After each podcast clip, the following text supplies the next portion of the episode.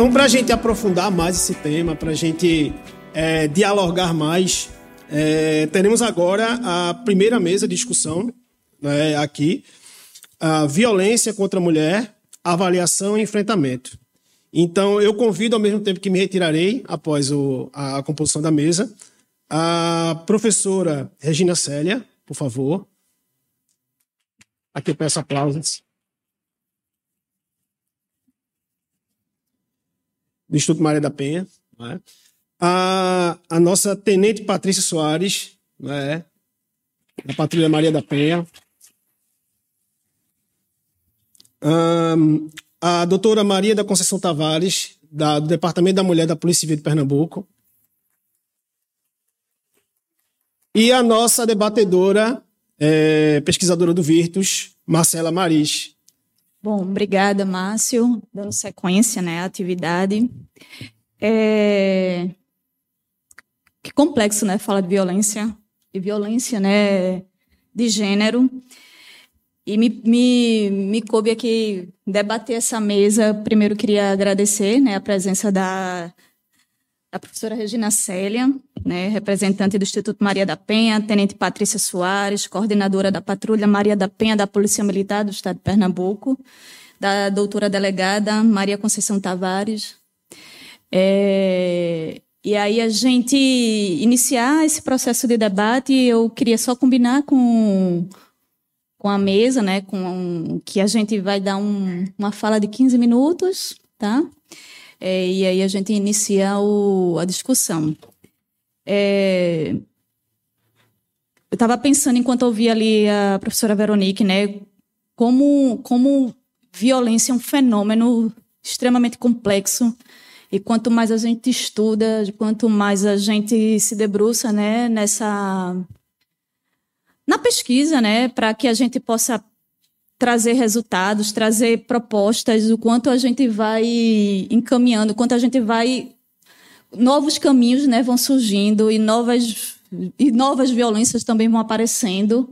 É, e aí ouvi-las vai ser para a gente um, um grande prazer, né? E o a mesa, né?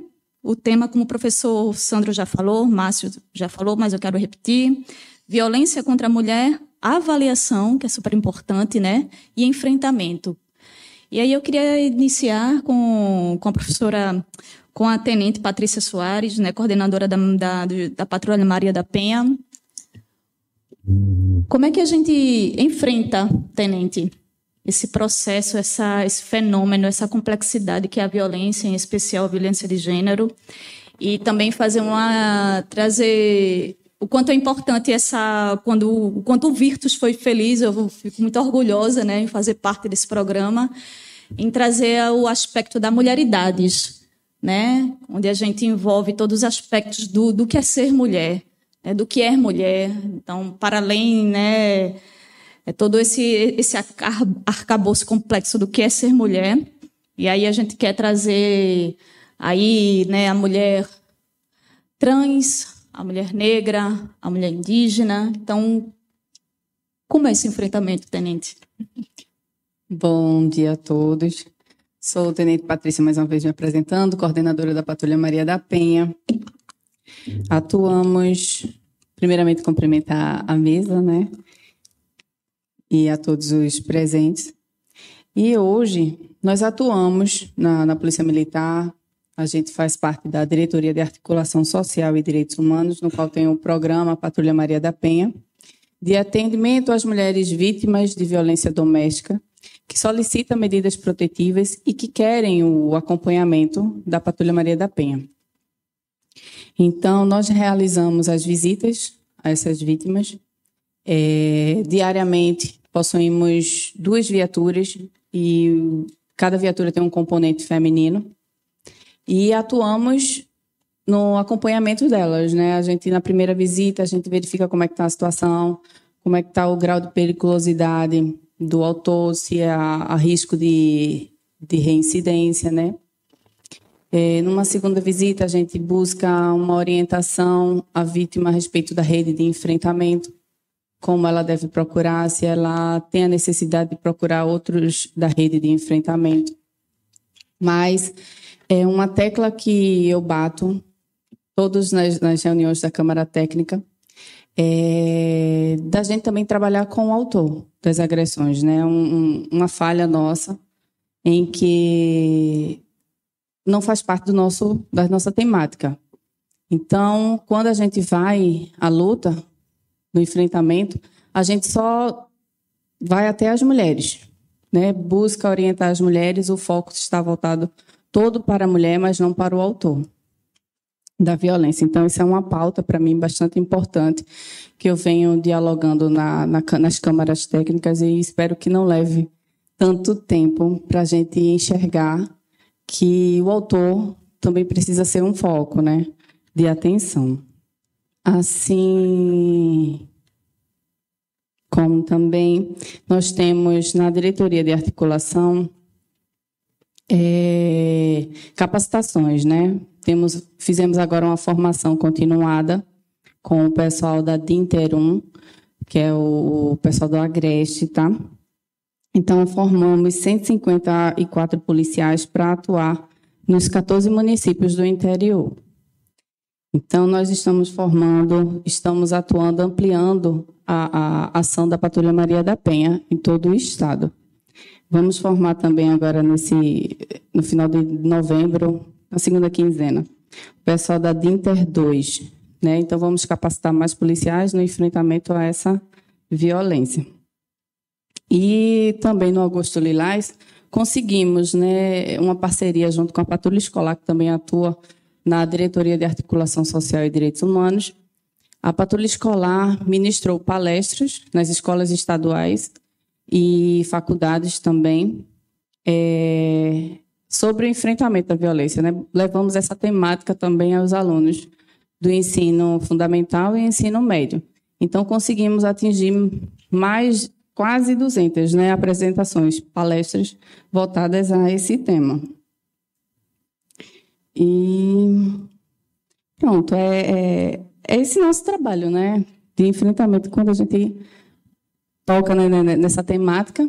Então, a gente participa de vários, várias instruções, vários seminários, câmaras técnicas voltadas tudo para esse tema.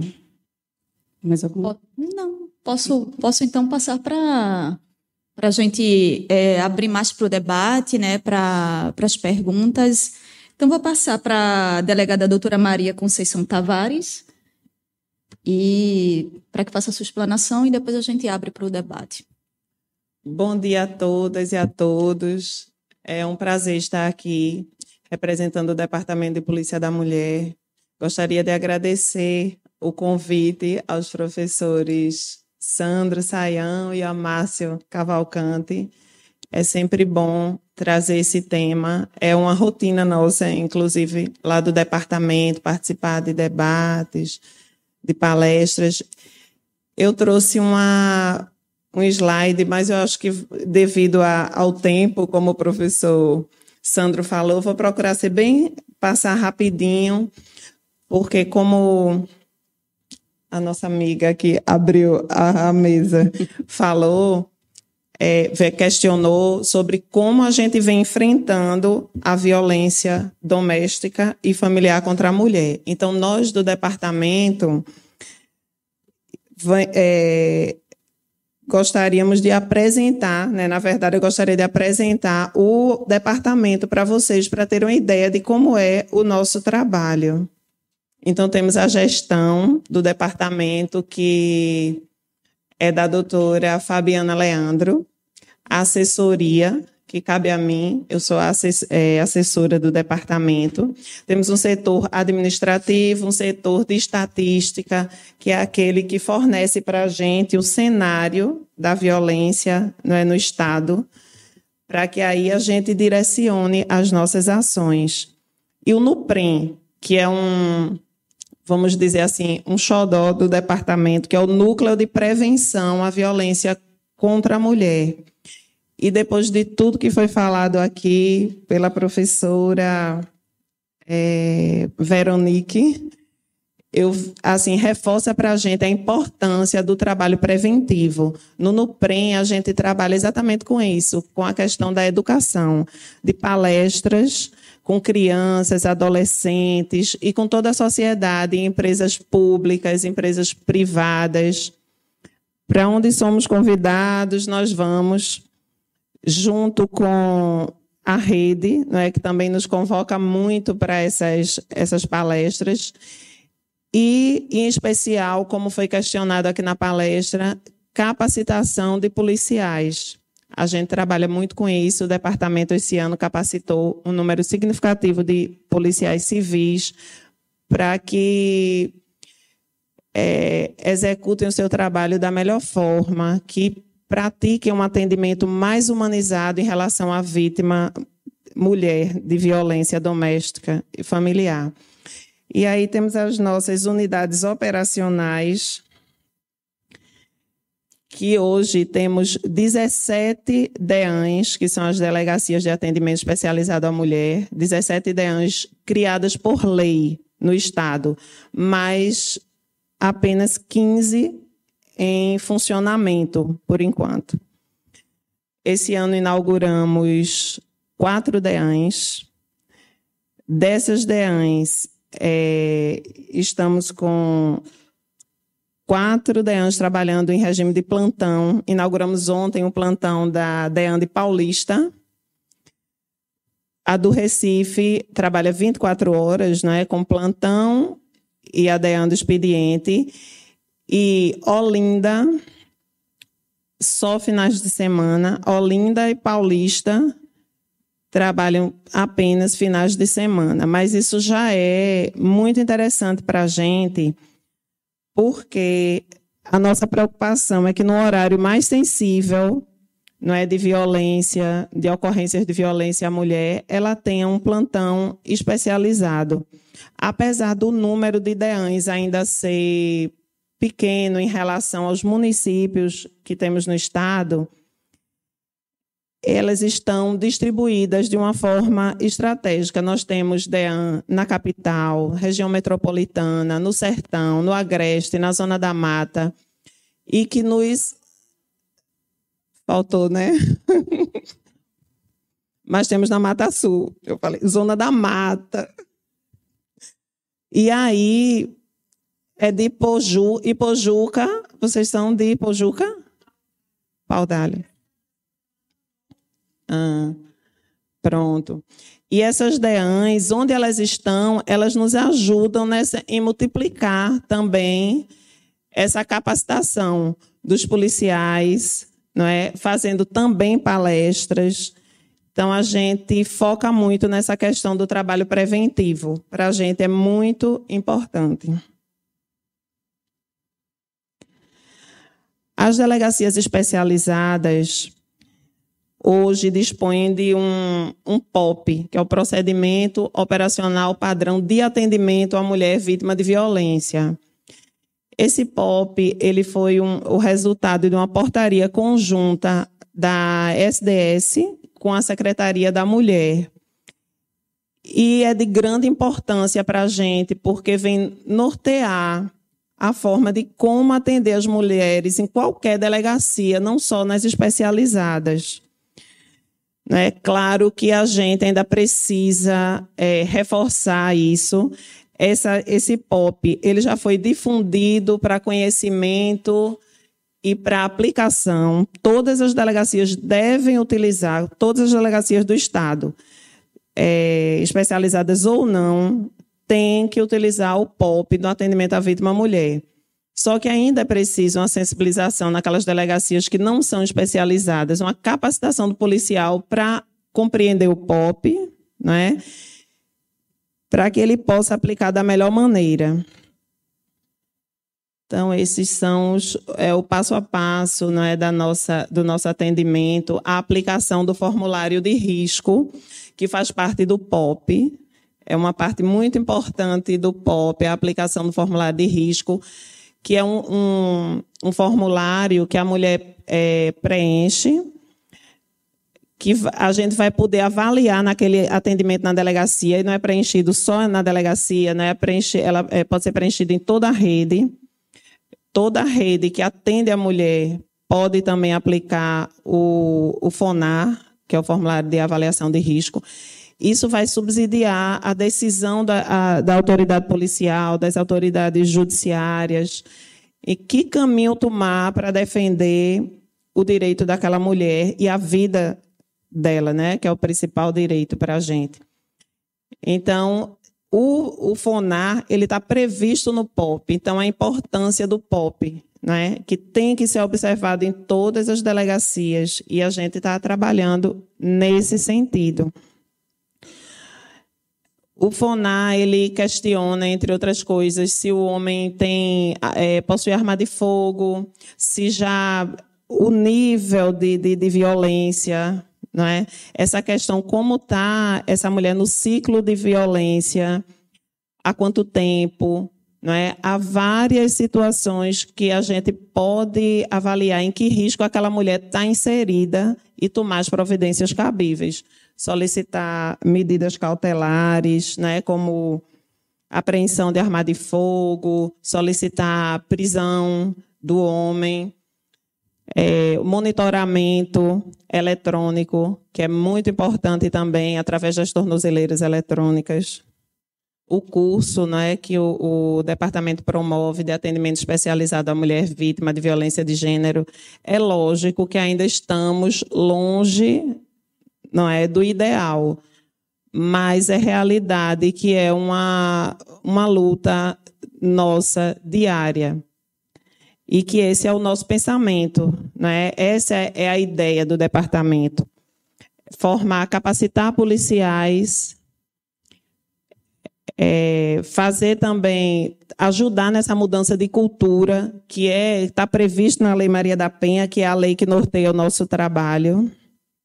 É dessa forma que nós acreditamos que vamos contribuir com essa mulher saindo, é, apoiá-la para sair do ciclo de violência. E essa questão do POP, um atendimento na delegacia é, feito de forma inadequada, vai afastar essa mulher, é, vai causar subnotificação dos casos. É muito grave um atendimento inadequado, é verdade? Vai afastar a mulher da, daquela instituição e aí a gente não vai saber realmente, não vai poder mensurar a quantidade de, de violência que está acontecendo, de crimes.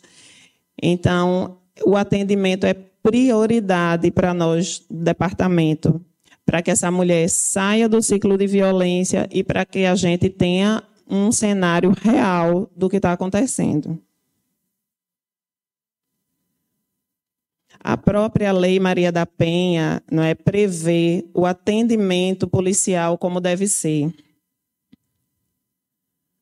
Garantir a proteção da vítima, encaminhar atendimento médico quando for o caso, e ao IML, né, a, a, quando há necessidade de realizar perícia, fornecer transporte para abrigo, local seguro, assegurar a retirada de pertences, né? que muitas vezes ela sai de casa fugida, fugindo daquela violência e precisa voltar para tirar seus pertences até que as providências sejam tomadas, né, do afastamento do homem através das medidas protetivas ou de prisão.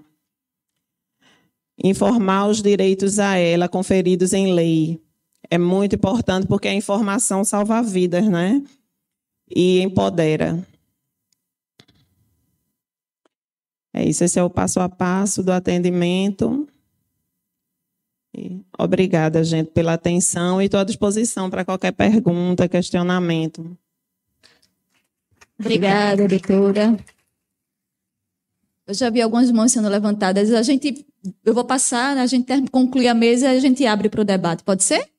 Para que a gente não interrompa a fala e o horário das pessoas. É, em seguida, eu queria passar para professora Regina Célia, a qual tenho uma grande admiração, carinho. Eu só fazer um comentário, Sandra. Eu tinha acabado de fazer uma defesa, eu não sei se a senhora lembra. Eu tinha acabado de fazer minha defesa de, de mestrado, e aí no outro dia, a Lisa, lá de Portugal, fala comigo para a gente fazer uma live com a senhora. Assim, eu, eu não estou meio conectada das ideias, porque estou super cansada, né? Depois que a gente faz uma defesa, uhum. e aí a gente fez uma live sobre justiça restaurativa sim, sim. e cultura de paz. E aí, agradecer a tua presença aqui, Regina, e a palavra toda tua.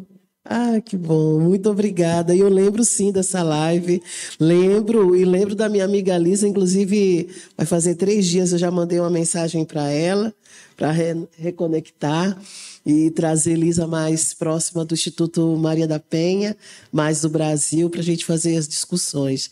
A Lisa, da qual nós estamos falando, ela é fundadora de uma instituição em Portugal, em Lisboa, chamada Eu Fui. Né? Ela é advogada, é, inclusive até concorreu às eleições, nas últimas eleições lá de Portugal. Bom, enfim, é, eu vou tentar ser bem breve, o que é muito difícil para mim. Mas, enfim, não é? Não é exato, exato. Mas eu quero, é, é, ao invés de falarmos na singularidade da avaliação, eu gosto muito de falar de avaliações. E eu vou recuperar algumas coisas, eu queria recuperar, se tivesse mais tempo, muito do que a Veronique falou, porque faz parte né, de um resultado de conversas entre eu, ela e Sandro Saião sobre essa questão da violência. A primeira questão da qual a, a, a Veronique aqui falou, eu vou dar um outro nome, é avaliar a violência, minha ideia de violência de dentro para fora. E essa ideia de violência, de analisar a questão da violência de dentro para fora, é, é em mim e através de mim, é de você e através de você, não só como pessoa e como profissional. Minha pergunta é: será que todo policial, e aí eu estou aqui não é, muito bem não é, acompanhada, é, será que todo policial, será que todo enfermeiro, será que todo médico legista é, se sente à vontade a atender e acolher uma mulher em situação de violência? Não estou falando isso pela profissão. Eu estou falando disso numa questão de entender aquela, aquele cenário, entender aquela pessoa e vencer o desafio da cultura moral, vencer o desafio de pensar, ela apanha porque gosta, é, vencer o desafio ali no manejo, não é do trabalho. Eu estou é, é, é, com uma farda, eu estou de branco lá como enfermeira ou como médica, eu estou ali como advogada ou como juíza, mas eu quero saber se na minha cabeça tá tudo bem em eu aplicar e aí eu, eu recupero mais uma vez é, é, a Veronique. A ideia de princípio de cidadania e paz e garantir um acesso, uma jornada digna àquela mulher em situação de violência e ao autor da violência. Eu preciso saber. Porque pagar conta, pagar boleto, tá ótimo, não é? Sendo da iniciativa privada ou como servidora pública, está lá garantido. Agora, a minha questão é o seguinte: o que isso mexe em mim e através de mim quando eu trabalho a questão da violência? E aí começa alguns desconfortos que passa por uma questão de competência, responsabilidade e compromisso. E aí a gente observa que durante alguns, desde a implantação da Lei Maria da Penha, a Lei Maria da Penha ela é um desafio transgeracional, é, é um desafio de valores históricos de um país que Veronique já iniciou aqui, como era a concepção dessa mulher. Ela fala das ameríndias que são dadas, ela fala das mulheres pretas que são violentadas, ambas são, como a mulher branca também era violentada, não é? Uh, me lembro só uma breve nota de rodapé. Havia um programa de um de um de um apresentador que tá continua ainda no auge e esse programa tinha assim essa é para casar. Não sei se alguém lembra, né? Foi um programa que por muito tempo ficou assim essa é para casar. Né? Então, a época que se falava essa é para casar, parecia que não tinha problema algum para a gente. Agora, se hoje você estiver num diálogo, se você estiver numa roda, conversando e diz assim, ah, não, ah, mas não é essa não, não, essa é para casar. Hoje a gente tem uma outra perspectiva. Hoje a gente já olha de esguelha, hoje a gente abre a boca, hoje a gente fala, ainda que tenha um coro do mimimi. Mas essa é para casar é complicado. Então, quando eu digo que fazer essa avalia as, essas avaliações de dentro para fora, e aí perpassa por uma questão de família, é, eu sou neta de uma mulher que aos 13 anos de idade teve que se juntar com o homem porque o pai dela perdeu num jogo. Então ele já tinha perdido várias coisas e entre elas a última foi não é, a minha avó, que tinha 13 anos de idade, ela o meu avô perdeu o jogo para o meu é, o meu meu bisavô perdeu o jogo no jogo e aí a minha avó teve que casar com o meu avô. Foram 26 filhos. Ela começou a ficar grávida com 14 anos de idade. E é tão interessante essa história da minha avó que em 1954, no Rio Grande do Norte, ela se separou. E ela se separou porque ele foi na noite de Natal lá na casa, ele, eles tinham duas casas, uma na cidade, outra no interior. E aí, quando ele chega em casa, que vê um vestido de noiva e pergunta de quem é, e aí a minha mãe, que à época tinha nove anos, diz que era o vestido da tia, é quando meu avô né, declara que era a mulher que ele queria, era a irmã caçula da minha avó. Minha avó não estava em casa neste dia, estava só a minha mãe e o irmão. Ele quebra as máquinas que a vovó tinha, rasga o vestido, bom, é, vai para lá na delegacia. Mas como a minha avó era costureira da, do pessoal da Polícia Militar da época, é muito interessante isso. Então o delegado prende, e aí quando a minha avó vai à delegacia, ele pergunta para ela: E aí, dona Maria? o que, que a senhora quer que a gente faça? Quer que a gente dê um susto nele? E é por isso que hoje eu ainda ouço né, alguém dizer assim, não, professora, eu não queria que ele fosse, eu queria só que ele desse um susto. Né? um susto. Né? Tão interessante. Eu estou falando isso porque essas avaliações e essa ideia de educação, como tem nos acompanhado, e aí até para dar resposta à, à, nossa amiga lá, por que, que continua? Né? Por que, que continua? não é? Porque é um ranço que está dentro de uma lógica de o de leis de costumes que tinha no Código Penal exatamente esse nome, costumes. E eu não vou me, me, é, é, é, me atrever a falar sobre costume, porque eu estou com Veronique aqui, então é complicado falar sobre, diante de uma antropóloga. Então, tudo bem. Mas eu estou falando bem raso, sabe, para trazer. E aí a minha avó diz assim: é, o que seria um susto? Assim, não, a gente vai deixar ele preso alguns dias, aí depois a gente solta.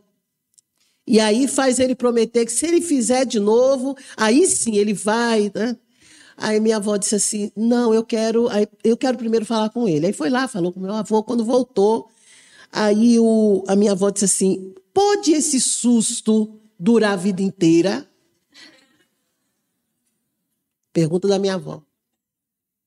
E aí o delegado disse: Como assim, dona Maria? Eu não quero mais este homem na minha casa. Ele disse: Como, dona Maria? A senhora vai ser uma mulher sem marido? Quantos filhos a senhora tem? Ela disse: Eu tive 26 com ele e hoje eu tenho 18. Que alguns tinham morrido. E a senhora vai ficar assim, não, eu tenho. Olhe, doutor, eu não vou poder explicar muito bem essa história para o senhor. Aí contou rapidamente a história. Mas esta é a oportunidade que Deus me deu para eu ser feliz. Passa um susto que nunca mais ele passe a soleira da porta. Aí ele disse assim: o susto que eu posso dar é o seguinte: que ele não pode entrar nem na rua. Então é isso. Não entra na rua. Minha avó faleceu em 1988 e nunca mais o meu avô entrou naquela casa. Uma casa no interior, aí ele mandava as coisas para casa, mandava para a capital, lá para Natal. Ela morava ali nas Rocas, na Lucas Bicalho, quem conhece Natal. Então, ela, e ele mandava as coisas. Os filhos, ela chamou os filhos e perguntou quem quer seguir seu pai e quem quer ficar comigo. Aí houve, os filhos decidiram E depois, alguns dos que tinham decidido, só tenho cinco minutos, mas vai dar tempo para contar, vieram, não é? ficaram lá com ela. Mas o que eu quero dizer para vocês sobre a questão das avaliações é que quando eu soube dessa história, aos meus 17 anos de idade, eu fiquei repensando sobre o que é ser mulher. Foi daí que eu vim, vim fazer também o meu curso de filosofia. Eu não tinha ideia, porque era uma história, muita de história, a história da minha família. Mas eu nunca imaginei que eu ia trabalhar num instituto, ia criar um instituto com uma com a mulher da lei. Eu nunca imaginei isso. Uma mulher que aos 38 anos de idade ficou paraplégica. E que neste momento, é, no próximo ano, inclusive, é, em 2023, nós vamos fazer 40 anos do caso Maria da Penha. Dia 29 de maio de 1983, nessa madrugada, na madrugada daquele dia, ela fica então paraplégica. Então são 40 anos. Em 40 desses, desses, desses, dos 38 anos até os 77 anos de idade que a Maria da Penha está, ela só deixou de viajar depois que aconteceu o crime, 2020 até o presente momento. Mas desde que ela, do caso dela, aí vem a história de dentro para fora, 19 anos e seis meses, e aí ela soma com o movimento que depois do resultado da OEA, né, das recomendações, tem a questão da criação desse instrumento jurídico, ela continua para dar fortalecimento. 2006 chega a lei e aí ela continua viajando. E para só nesse período da pandemia. E nessa história da lei, para finalizar, tem o um artigo 8 e o artigo 8 ainda é o nosso dever de casa, que nós não conseguimos de todo, plenamente, realizar. Que é exatamente quando fala aqui A política, a política pública que visa coibir violência doméstica e familiar contra a mulher, facear por meio, por meio de um conjunto articulado de ações da União, dos estados, do Distrito Federal e dos municípios e de ações não governamentais, tendo por diretrizes. E aqui são nove diretrizes que vai falar sobre formação a formação dos agentes de segurança pública, educadores, dos agentes de saúde, do pessoal que trabalha na área de saúde e, inclusive, o pessoal de comunicação social. E aí a minha pergunta continua sendo: essas avaliações que poderíamos dar vários dados, ela não pode acontecer sem passar pela minha cabeça e sem passar pela minha atitude quando eu decido, quando eu escolho colocar a minha profissão à disposição do atendimento, acolhimento, monitoramento da mulher em situação de violência e do autor da violência. E se nesta avaliação, onde a métrica é mais subjetiva do que objetiva, mais existem efeitos, Aí a gente vai poder entender o seguinte: por que persiste a violência? A minha pergunta é: por que ainda persiste a ideia de enfrentar a violência e não buscar o princípio da paz e da cidadania? Muito obrigada.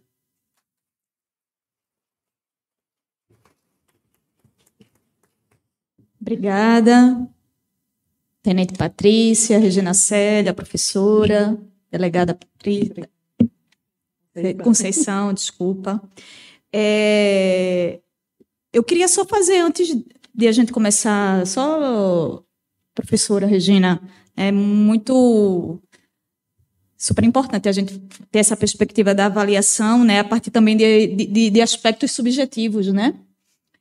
É, e abrir para as perguntas, para o debate, mas eu queria fazer algum, algumas considerações é, que eu estava estava analisando e a gente sabe, né, os dados da violência doméstica, da violência de gênero, né, que elas, ele não para, ele só aumenta. É, e me chamou muita atenção o, o dado do, do Atlas da Violência, uma pergunta que eles fazem: por que as mulheres não procuram as polícias? Né? E aí, por que não? Por que a mulher não procura? Né? E aí a gente estava. Ele coloca assim alguns dados objetivos, mas eu acho que aqui tem alguns aspectos subjetivos que é super importante a gente fazer algumas análises. E, e o dado ele traz aqui, né? Por que não procurou a polícia? 32,8 dizem que vão resolver sozinhas. 16,8 julgam que não era importante a ponto de acionar a polícia. 15,3 mulheres vão dizer que quiseram, não quiseram envolver a polícia. Isso é tão importante, né, a gente pensar, né, isso. É. 13,4 tiveram medo de represália por parte do autor da violência. 12,6 não tinham provas para acionar a polícia. 5,6 vão dizer que afirmam não crer nas instituições policiais. E 2,7 tiveram seu deslocamento dificultado né, os deslocamentos são dificultados para acionar o, as forças policiais. Isso é um dado né, que a gente pode encontrar, isso, encontrar ele no infográfico, né, Visíveis e Invisíveis, tá na, no IPEA, no Atlas da Violência. Ele é um dado é, objetivo, mas ele faz um, um, atravessamento subjetivo fortíssimo, né? em especial quando a gente está falando de segurança pública. Eu queria que a gente começasse por aí, se é possível. Sim. É, eu achei interessante nesse, nesses dados é que o maior número é de mulheres que não procuram é exatamente a questão da dificuldade de sair do ciclo de violência. Né? Porque aquele agressor, geralmente, é uma pessoa que faz parte dos seus afetos. Né? ou é o, o companheiro, filho, irmão, sempre alguém muito próximo. Então, essa dificuldade de sair do ciclo é real. E a gente tem uma responsabilidade muito grande diante disso, de quando ela finalmente se encoraja e chega lá na, na delegacia, no meu caso, a gente acolher da melhor forma. Né?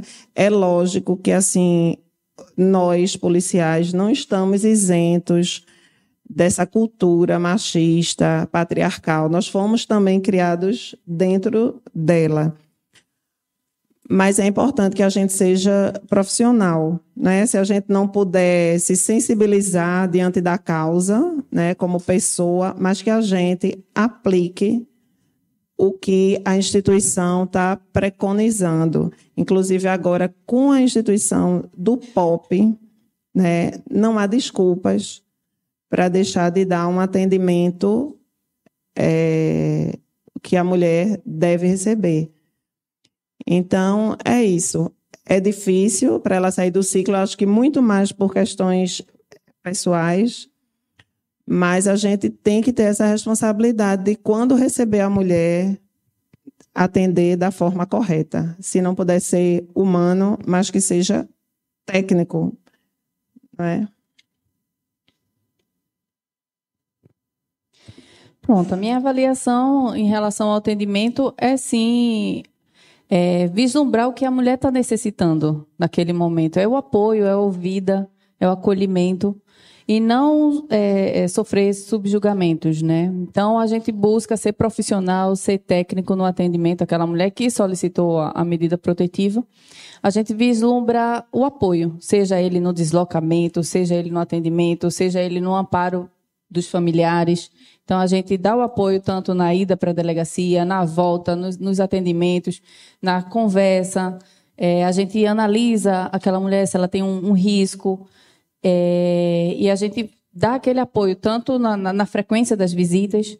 Não interessa se ela voltou para o marido, se ela é, é, tenta reatar né, o relacionamento, se é ela que busca o homem mesmo com a medida protetiva. Então, a gente não avalia isso. E sim busca o apoio. Ela necessitando do nosso apoio, a gente vai estar presente.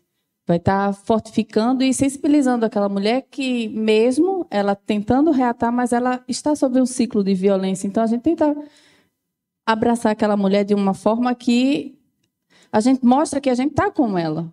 independente da, da, da decisão que ela está tomando durante naquele momento para a vida dela.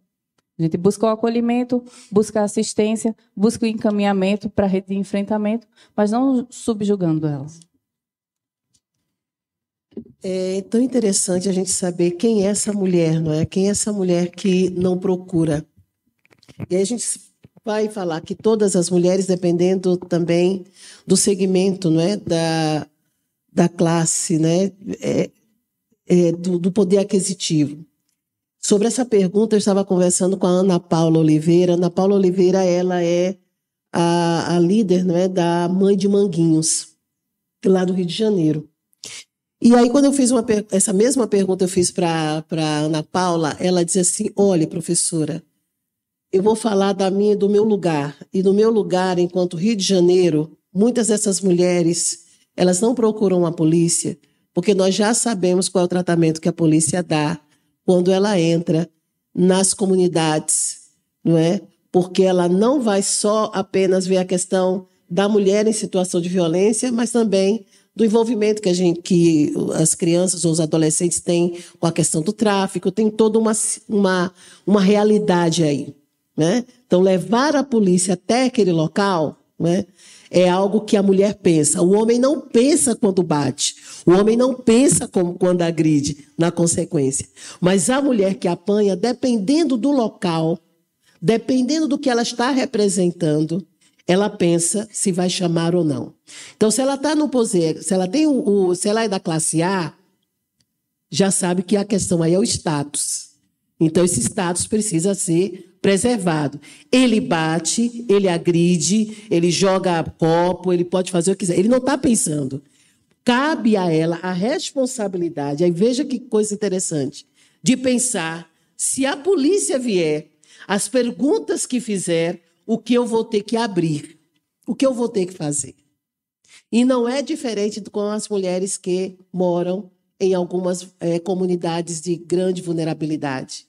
E por que, que eu estou falando isso? Para encerrar, que o crime de violência é, doméstica contra a mulher, ele não é crime de violência doméstica contra a mulher.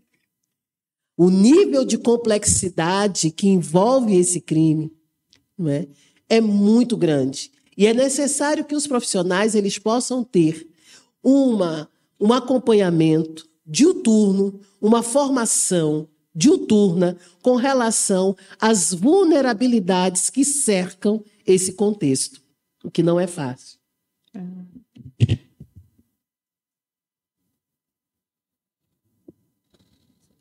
Oi.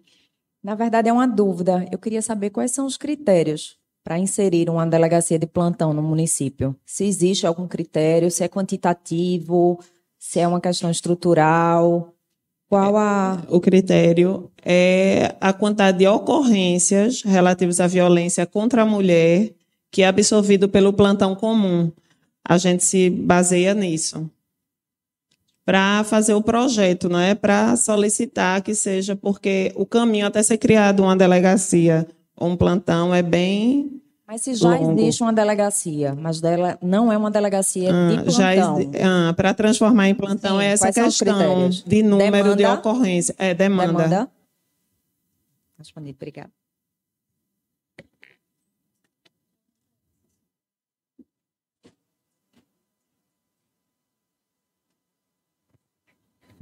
Bom dia a todas, bom dia a todos. Bom dia, essa mesa maravilhosa. Regina, um abraço. E meu nome é Cessa Santos, eu faço parte, eu estou coordenadora de política para as mulheres de Camaragibe. E aí, na, em Camaragibe, eu até entendo, eu acho até que a gente tem a demanda mais que suficiente para ser instalada uma delegacia da mulher especializada em Camaragibe. Inclusive, em 2012, não, 2018, aliás, a gente fez um abaixo assinado na cidade com mais de 15 mil assinaturas solicitando essa delegacia. Na ausência dela, quando a prefeita a doutora Nadege assumiu em 2019, eu fiz uma conversa com ela da gente instalar dentro da delegacia, descentralizar a coordenadoria e lá na delegacia a gente já tem formato de convênio com o Estado e tudo mais. Uma equipe nossa, tem a nossa advogada do CEAM e uma técnica que faz atendimento às mulheres na sala da delegacia. Hum. E pela Secretaria da Mulher do Estado, essa equipe do CEAM, fez o FONAR, fez a formação, essa capacitação do FONAR, que é essa questão do formulário. Mas os, os agentes da delegacia, eles não fizeram. Né? E assim, eu percebo também que enquanto estamos lá na delegacia, depois que a, que a coordenadoria da mulher de Camaragibe se instalou dentro dessa sala, houve um certo, uma certa acomodação dos agentes da delegacia. Tipo, se a gente não tiver no plantão naquele dia, aconteceu uma mulher vítima de violência, eles ligam para a gente para socorrer, para levar para a IML, para retirar pertences, porque não é papel deles e tudo mais. Então, assim, a gente se agarra à nossa parceira maior, que é a Brigada Maria da Penha do, do município, e as nossas técnicas, que a gente tem uma escala de plantão né? Inclusive, a gente não tem a sala, não, ainda não é só nossa. Tipo, as meninas só podem entrar na sala depois das 10, porque dentro dessa delegacia de Camaragibe tem mais duas ou é três é, é, delegacias. Tem um plantão de São Lourenço, um plantão, às vezes, que é de Olinda, Jaboatão, enfim. É bem complicado e a gente está dando conta, porque é na garra mesmo. Então, é importante que esse formulário seja preenchido também pela delegacia, que eu acho, eu acho, não, eu tenho certeza de quem é, faz esse formulário é as nossas técnicas da coordenadoria da mulher que estão lá. A gente fez a formação, convidamos inclusive eles, os agentes, para fazer a formação, pelo menos com a gente não fizeram, e eu desconheço que eles tenham feito pelo Estado. Certo? Isso é, é, é, uma coisa. Então, eles não estariam aplicando o FONAR em Camaragibe? Eu penso que não. Se tiver, a nossa equipe que está aplicando. Ah. É a nossa equipe de Camaragibe.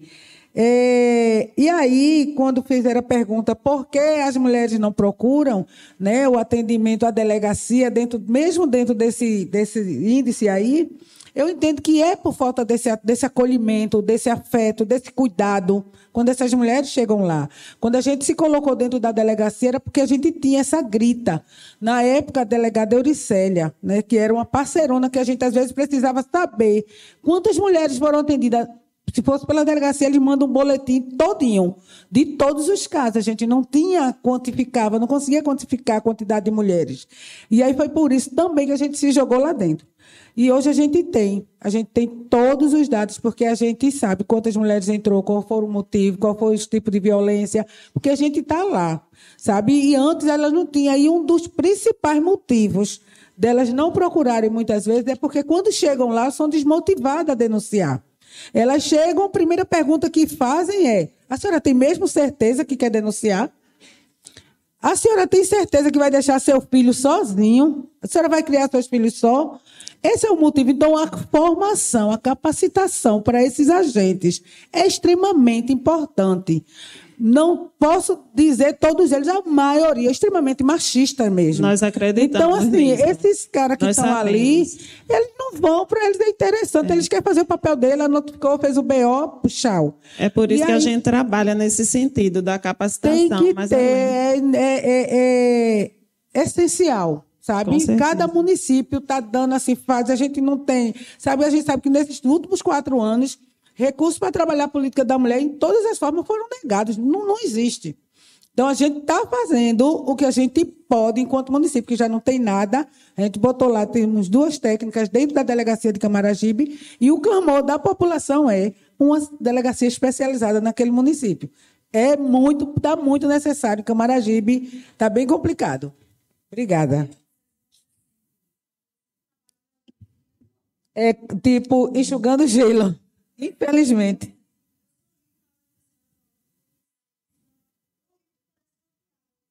Eu me arrisco a dizer, viu? Me desculpa se eu estiver sendo muito sincera, que essa questão da delegação é uma questão muito política para estar instalada. Em prol de o mesmo propósito ali. Eu acho que foi até redundante agora, mas assim, tá todo mundo ali junto para tirar a mulher daquele ciclo. E aí, junto àquela mulher também existem outras situações de violência. É um menor que presenciou, é um menor que muitas vezes foi agredido também. Então, se a gente não tem esse olhar mais humanizado e não trabalha em rede, não funciona. E isso vale para os centros, para as delegacias, para a vara, enfim, para o contexto como um todo. É, só isso, mais uma só... coisa, licença. É, pegando um gancho aqui do que foi falado, é, eu como participante da Patrulha Maria da Penha, a gente também tem escutado muito das assistidas que não, quando você pode ir para a delegacia, agora eu estou em outra ocorrência. Não, eu prefiro esperar por vocês. Porque se eu for só, eu sei que eu não vou resolver, não vou conseguir registrar BO. Nós escutamos muito isso. Felizmente. A gente, a gente, como gestão, a gente tem conhecimento, lógico, a gente recebe muitas reclamações e a nossa, o nosso papel é esse, é tentar corrigir. Não é? E a sugestão que eu dou é, formalizem, porque às vezes a gente tem tanto esse costume de crítica, crítica, uma crítica que se perde no ar se não for formalizada, entendeu? Porque a que existe hoje o POP que foi difundido, não é, para todas as delegacias, difundido para ser observado. Então, se não estão observando, então, cabe é, comunicar oficialmente a gestão, né? fazer uma, uma comunicação oficial, que vocês sabem os canais. Né? E a gente, inclusive, até é, acionar a nível de corregedoria. Né? A gente não está aqui para passar a mão, dizer que não está acontecendo, falar só do lado bom, não. É um desafio o nosso trabalho como gestão, tanto para o gestor da própria delegacia. Né? Às vezes o delegado diz que chega na, é, vai chegar na, na, recepção e diz, eita, aquela pessoa atendendo inadequadamente. Né? E ele presencia, não, venha cá, porque não é fácil quebrar esse, essa questão cultural, porque os policiais, mais uma vez eu digo, não são de outro planeta, não são, eles estão inseridos nessa cultura e a gente não pode admitir não é que eles repliquem isso no seu trabalho, porque eles têm que ser profissionais. Né? Eles abraçaram essa profissão e têm que fazer da melhor forma. Mas a gente não está aqui para passar a mão, não. E, e, eu acho que só criticar, criticar sem agir, não, vamos agir. A crítica é bem-vinda, lógico. Aqui, por exemplo, eu estou sabendo de várias situações. Mas se for para o papel, melhor ainda. É, a senhora. Deixa, a senhora... Só, deixa eu só, não, só era, era, só uma questão de. Porque a professora Regina Célia queria fazer um comentário em relação à fala da. É da Conceição, foi, mas é bem rápido. O que eu entendo é que nós poderíamos fazer um workshop de acesso à justiça envolvendo numa mesma sala, no mesmo momento, todos os profissionais da rede.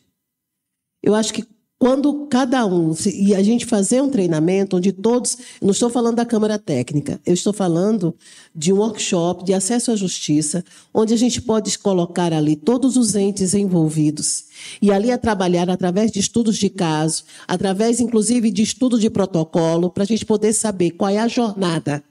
Quando eu recebo a mulher, né, primeiro entender a rota crítica.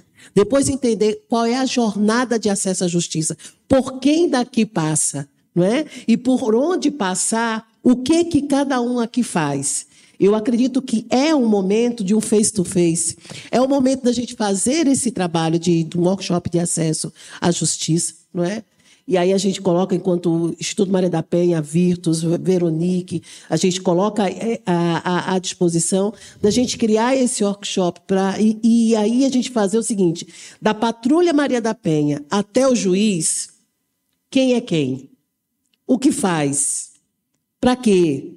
Por quê? Até para que a gente possa entender também como cada um destes percebem o que basicamente a gente fala dos cinco tipos de violência. Porque a mulher que tem a violência é, patrimonial, o modo como recebemos essa mulher não é a mesma da física nem da sexual. Então a gente precisa entender o que na, na, na sua singularidade, o que a nossa pluralidade pode fazer. Só um a adendozinho. Gente... Por favor professora, é que no POP também a gente descreveu, tá? O fluxograma. É, o POP não é só para a Polícia Civil, né? É para a Polícia Militar, Militar. para a Secretaria da Mulher. Não, mas o, o fluxograma é, um, é uma questão que está lá. Outra coisa é a gente colocar a mão na massa do fluxograma. É, é isso que eu estou falando. O agir, o agir o, o, realmente. Sabe, é, é, quando a gente está no carro e a gente pensa, paga, passa pela Vindagamenon Magalhães ou por aqui, a gente vê os sinais. Mas tem gente que não está entendendo o sinal. Tem gente que não entende o que é direita e esquerda. Ninguém tem, gente que não atende que tem um sinal de alerta. Não é?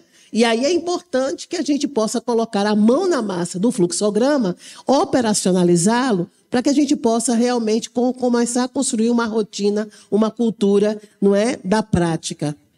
É. Eu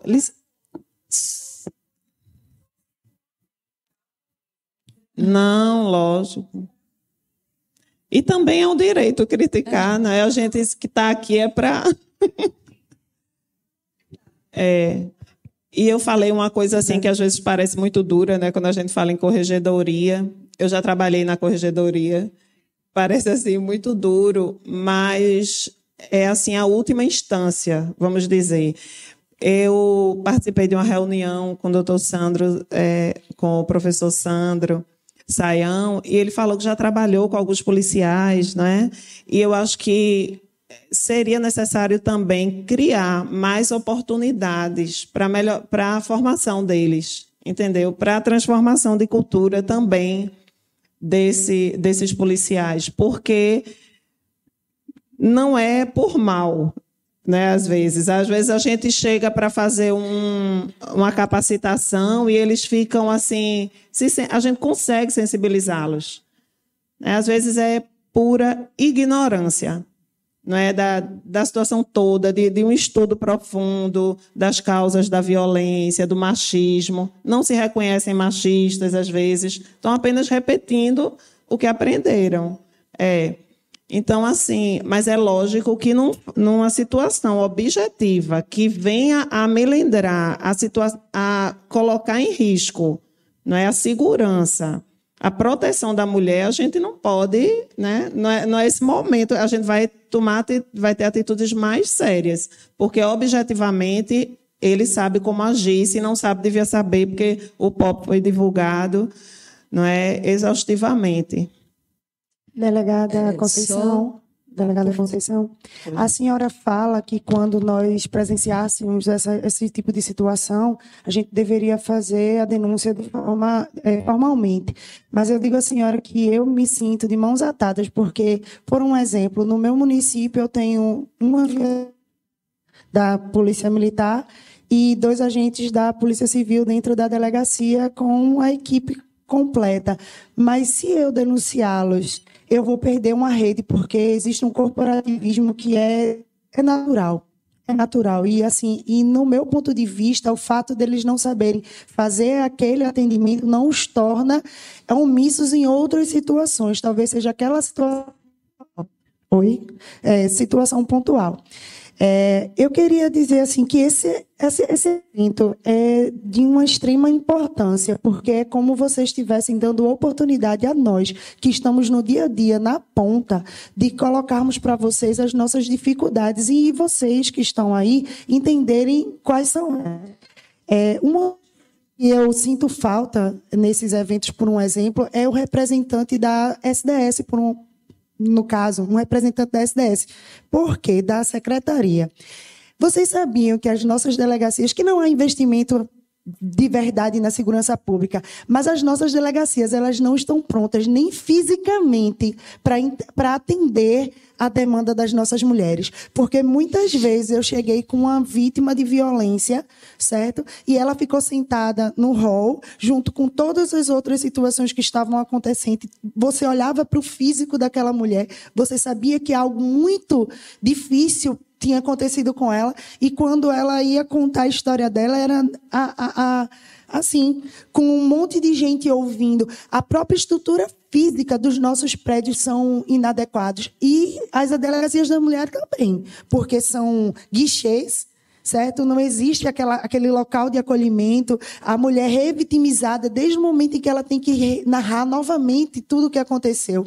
Eu acho que tem muita coisa é, que parece bobagem, mas que cria um, um, um, um distanciamento da segurança pública às mulheres atendidas. É, eu não critico a segurança pública, o agente de segurança pública. Eu, eu critico é todo o sistema em relação a isso, porque eu estou aqui, eu sou, eu estou comandante da Guarda de Paudalho há seis anos e faz quatro anos que eu batalhava para criar o Maria da Penha, porque eu sou uma mulher machista, eu fui, não sou mais. Eu trabalhei na secretaria do governo do estado, na secretaria da mulher, e tive que aprender que aquela mulher não apanhava porque queria, eu tive que aprender. E quando eu fiz o concurso, eu fiz por fazer, apenas por uma estabilidade financeira. Mas quando eu entrei naquela casa, que eu escutei as histórias, eu fui sensibilizada. Eu fiz, Deus, eu pensava que essas mulheres apanhavam porque queriam. Nossa, ela está ali porque ela quer, ela é safada, ela é isso, ela é causadora. Eu tô, eu tô falando para vocês uma verdade. E quando eu me desconstruí vendo aquelas histórias, a Maria da Penha virou a menina dos meus olhos. Eu sou apaixonada pelo trabalho que a gente exerce com Maria da Penha, porque eu sei a importância que ele tem. É apaixonante aquela, esse trabalho, realmente. Aquela mulher, ela é vítima dela mesma o tempo todo e ela não sabe. E, a questão de fortalecimento dessa mulher é extremamente importante. Mas como é que eu posso dizer a ela que eu vou ajudar ela, que eu vou acolhê-la, se na hora que eu consigo que ela vá fazer a denúncia, é, ela é revitimizada? Aí quando eu.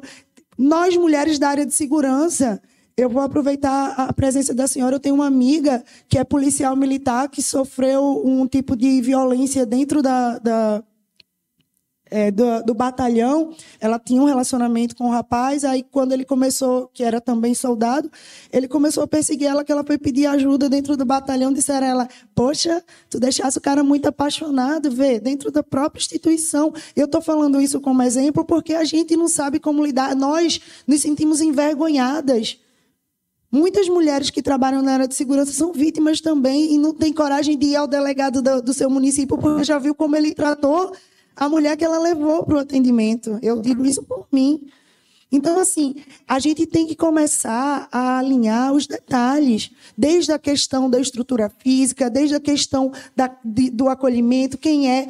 Eu estou aqui com o Fábio Leitão, ele é, ele é extremamente voltado à parte operacional. Eu perguntei a ele: você quer participar, ter o primeiro contato e saber se aquilo ele quer ou não quebrar aquela cadeia da, da da, do preconceito, daquela, daquela coisa formada dentro da sua cabeça de que, ah, eu vou lidar com essa mulher, mimimi, essa mulher apanha porque quer, ela podia sair de casa, ela podia. E não é. É primeiro contato, é ter aquele primeiro contato, é dizer, ó, é isso aqui. Você quer ir adiante, é uma escolha, porque a sua fala foi maravilhosa, me acolheu demais quando a senhora disse, e aquele agente, ele está parado para aquilo? Eu sou um agente de segurança que achava que a mulher fazia ficava ali porque queria. Mas eu tive que ter o meu primeiro contato. Então é esse primeiro contato que eu busco, porque eu sei que outros, como eu, estão por aí precisando do primeiro contato. E, e, é isso que eu busco aqui. Que as pessoas que podem, que têm essa voz mais altiva, leve isso a quem é devido. Obrigada. É. É. Nossa, é verdade. É, gente, a gente está com a hora bem avançada, a gente ainda tem outra mesa. É, professora Veronique. Sim, agradecer realmente as testemunhas, que eu acho muito, muito importante, né? são fundamentais para poder depois né, facilitar, melhorar é, o trabalho da, das pessoas. Então, eu queria, é mais uma pergunta né, que eu queria fazer para vocês terem mais. Para a Regina, né, você foi me buscar nos costumes, e nas tradições. Então, eu queria dizer que muitas vezes costumes e tradições eles são, é, eles se tornam violências contra as mulheres. Né? Infelizmente, é, é, é uma realidade. Agora, a minha pergunta é como vocês, enquanto profissionais, vocês fazem para trabalhar com algumas coisas que entrem em choque com vocês. Porque eu já entrei em choque muitas vezes, né? Eu trabalho na França com, com mulheres migrantes e às vezes vem alguma coisa, se dá um baque aqui, então é, é, é muito complicado, né? A gente se decentrar para ser capaz de ouvir o que o outro está dizendo e não perder a pessoa. Então é um jogo de cintura muito complicado.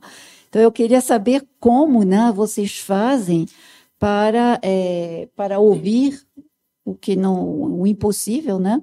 Eu lembro, por exemplo, de uma, uma mulher que veio falar comigo por um monte de coisa, de, de, de imigração, de papelada, de administração, tudo bem.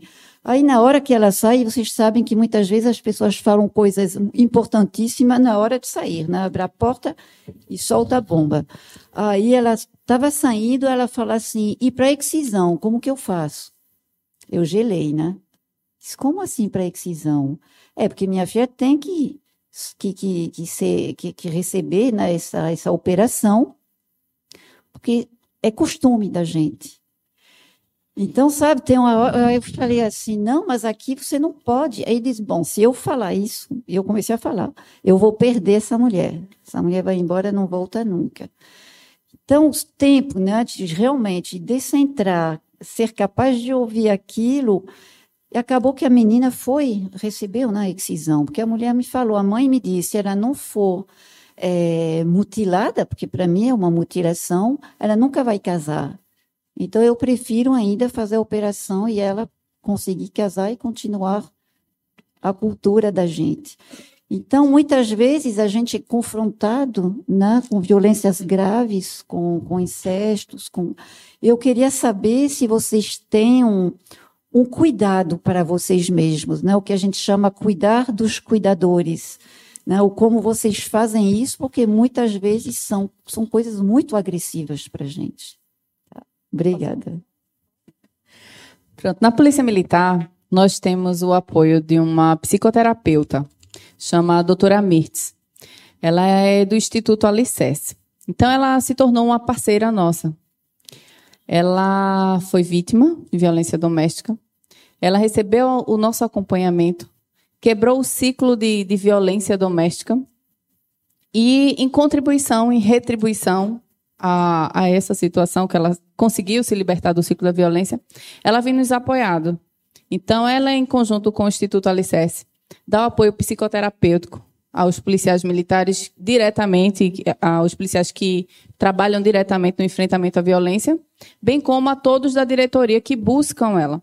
Mas todos da, da Patrulha Maria da Penha, eles passam pelo, pela análise dela, né, pelo tratamento da, da psicoterapeuta, bem como participa de, de cursos que é patrocinado pelo Instituto Alicerce, de primeiros socorros, de, é, primeiros como tratar né, aquela pessoa que está em, em crise.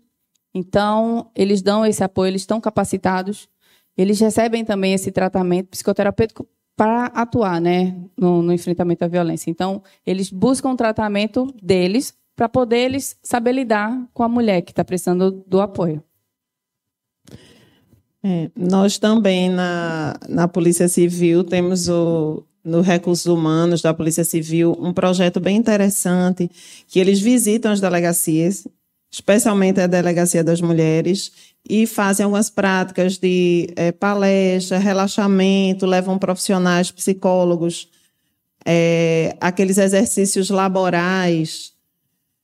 Isso no horário do. no início do expediente. Eles passam lá na delegacia para trabalhar um pouquinho. Eu acho que.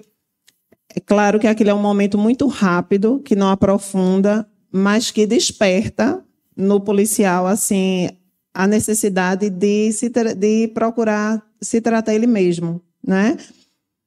E, pessoalmente, eu, eu faço terapia há anos, faço é, meditação, faço tudo que aparece para tratar o autocuidado. Sério, eu faço terapia há anos e, assim, esse suporte é, é importantíssimo, porque a gente se abala. E a gente vê isso nas colegas, né? A gente tem muitos policiais com licença médica, psiquiátrica, sabe? É, gerado por esse problema gerado pelo estresse, porque a gente se confronta com muita coisa dolorosa e que difícil lidar e manter, né, se manter isento. Bem, a gente desde 2000, 2020 foi dia 7 de abril, o Instituto Maria da Penha, ele, nós formamos as penhas, que são as, os profissionais que atendem as mulheres em situação de violência. Uma das primeiras coisas que eu eu fiz questão de lá foi uma psicóloga que atendesse as pessoas que fossem atender as mulheres online, porque eu fiquei pensando tanto de modo virtual como também na forma de telefone. Quando você escuta, é interessante, quando você olha para a pessoa, existe um impacto, mas você vai trabalhando né, com a fisionomia, você vai pegando, você tem um momento de abraçar. Mas quando você atende e que você escuta cada história, né, você não sai com a cabeça legal. Né? É, é, é muito diferente. A pandemia nos ensinou muitas coisas, muitas revelou muitas sutilezas que a gente não percebia no dia a dia do presencial. Então, tem uma psicóloga que atende, nós temos 17 pessoas trabalhando nas penhas, e ela não se envolve com nenhum caso, ela só atende as profissionais que atendem as mulheres. Então, a Maria José, nome dela, ela fica, é a psicóloga que fica lá de plantão para atender só é, o pessoal do Instituto Maria da Penha que atende é, com as mulheres diretamente. Mas uma das coisas que você tem falado, Veronique, é, eu já vou passar. Teve uma coisa que impactou muito uma, uma, uma, uma vez, foi que até 2005, até 2005 tinha uma lei no Brasil de que a mulher que era violentada sexualmente, que era estupro, né, ela tinha duas opções. Né? O, na verdade, o autor da violência ou casava com a mulher que ele estuprou, ou ele era preso. E é interessante que, como isso está enraizado no nossa, na nossa mentalidade sobre como nós vemos a história do estupro. E a, a, a pandemia ela trouxe muita história de estupro marital. E as histórias de estupro marital, maritais, né, o, não sei se, se pluraliza, ela impactou muito as mulheres das penhas que estavam atendendo. E impactou por quê? Porque mulheres que tinham 25, 30 anos, não é? com lá com o companheiro, com o marido, e que ele, no período da pandemia, começou a obrigá-la a vivenciar outras experiências sexuais, a qual ela não estava acostumada, a qual ela nunca.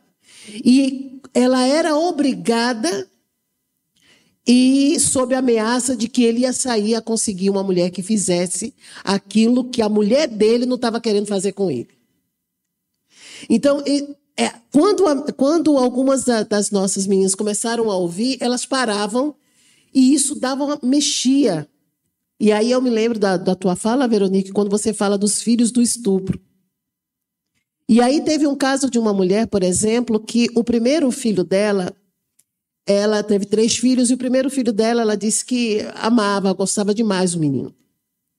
Mas o segundo e o terceiro, ela disse que tinha alguma coisa que impedia que ela o abraçasse, que ela gostasse deles de uma maneira mais espontânea do primeiro. E aí, quando ela foi, é, houve a escuta, ela disse, ela lembra exatamente como foi a concepção do segundo e como foi a concepção do terceiro. E esse momento da concepção era um momento de trava para que ela pudesse fluir no afeto, no amor do segundo e do terceiro. E ela queria vencer isso. Então, é muito importante quando a gente, essa pergunta que foi feita, para que a gente possa entender que existe aí uma minúcia que nem todo mundo está preparado para ouvir.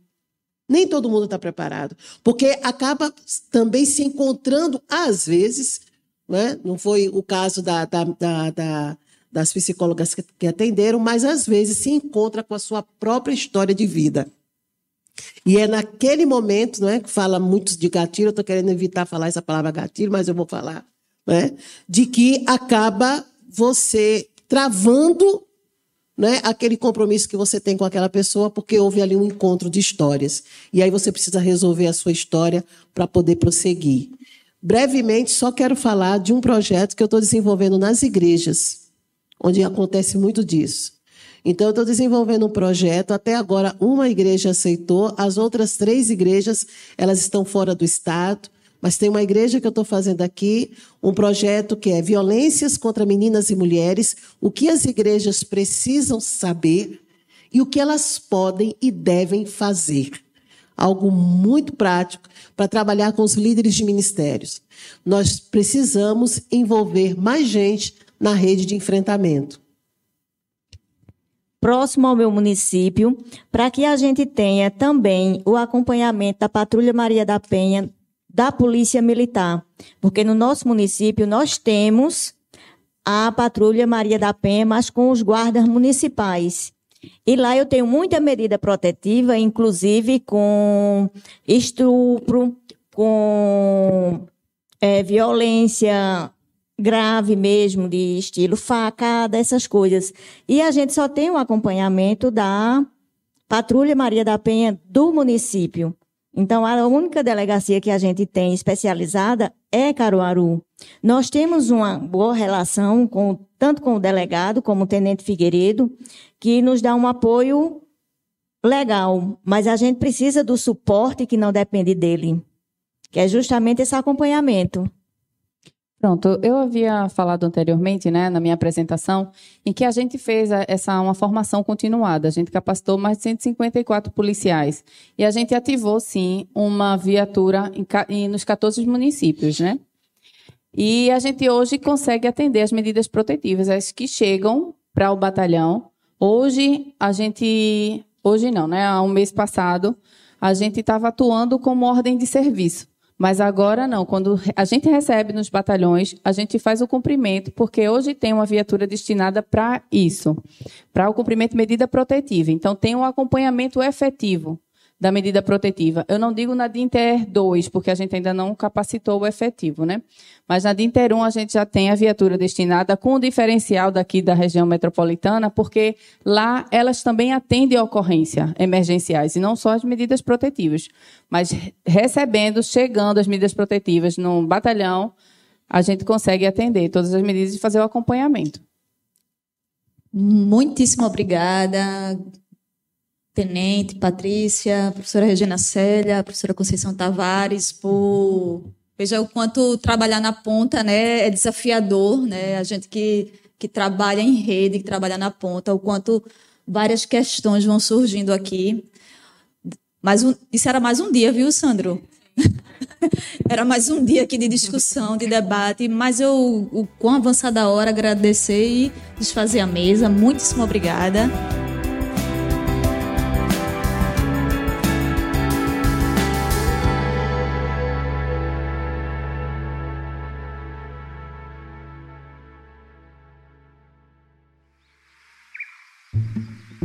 Este episódio foi editado pela Nabecast.